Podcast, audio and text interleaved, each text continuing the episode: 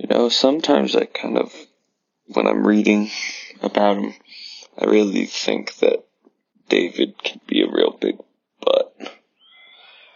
I couldn't figure out a better way to say that. Um, just sometimes kind of a butt. You know, he's out in Psalm 109, he's talking about how much he wants his enemies to be punished by God. Um, and you know, and I think it's why we talk about David a lot more than we talk about Solomon, because you know, Solomon just builds temples and he builds palaces for chapters at a time. Um, but he, he's sort of wise and he knows what he's doing. Um, and there's not much we to talk about when he's building big buildings and talking about measurements for the buildings. Um, and so I think David is somebody we talk about a lot because he's he's in a lot of ways seems more relatable. I think um, because he is a butt, and I think we're all butts from time to time, um, myself included. Uh, I think you know, and I looking at this passage um, where David's talking about all the people that are against him. Um,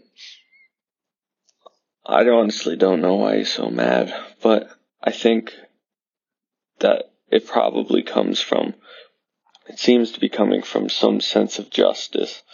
Um, and I, I actually, as a kid, I grew up and my parents would all, I, I was that kid that got mad when other kids were breaking the rules. Um, and I thought that wasn't fair. They shouldn't be doing that. They shouldn't be allowed to do that. Um, and they always said it's because you have a strong sense of justice, Seth. That's what my mom would say. That's what my dad would say. And that's just something you have to realize that not everybody follows the rules. Um, and I think that's true. Uh, but I also think, you know, it's good to have a sense of justice. It's good to want things to be better, um, like David does. But I think that also comes with a sense of pride sometimes that you have to make things better. And I think that that pride is sort of what makes you feel so strongly about justice is because you think that you've got it down.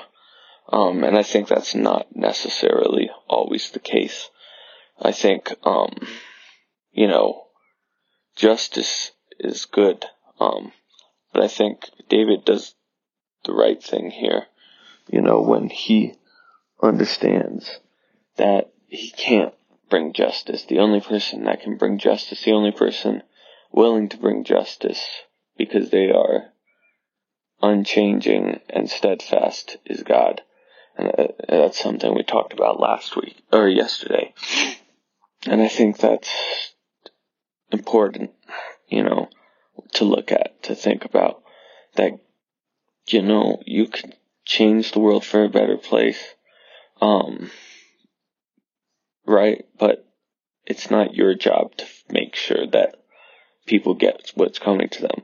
In reality, I think um, people get what's coming to them because of what they do, not because of what you do.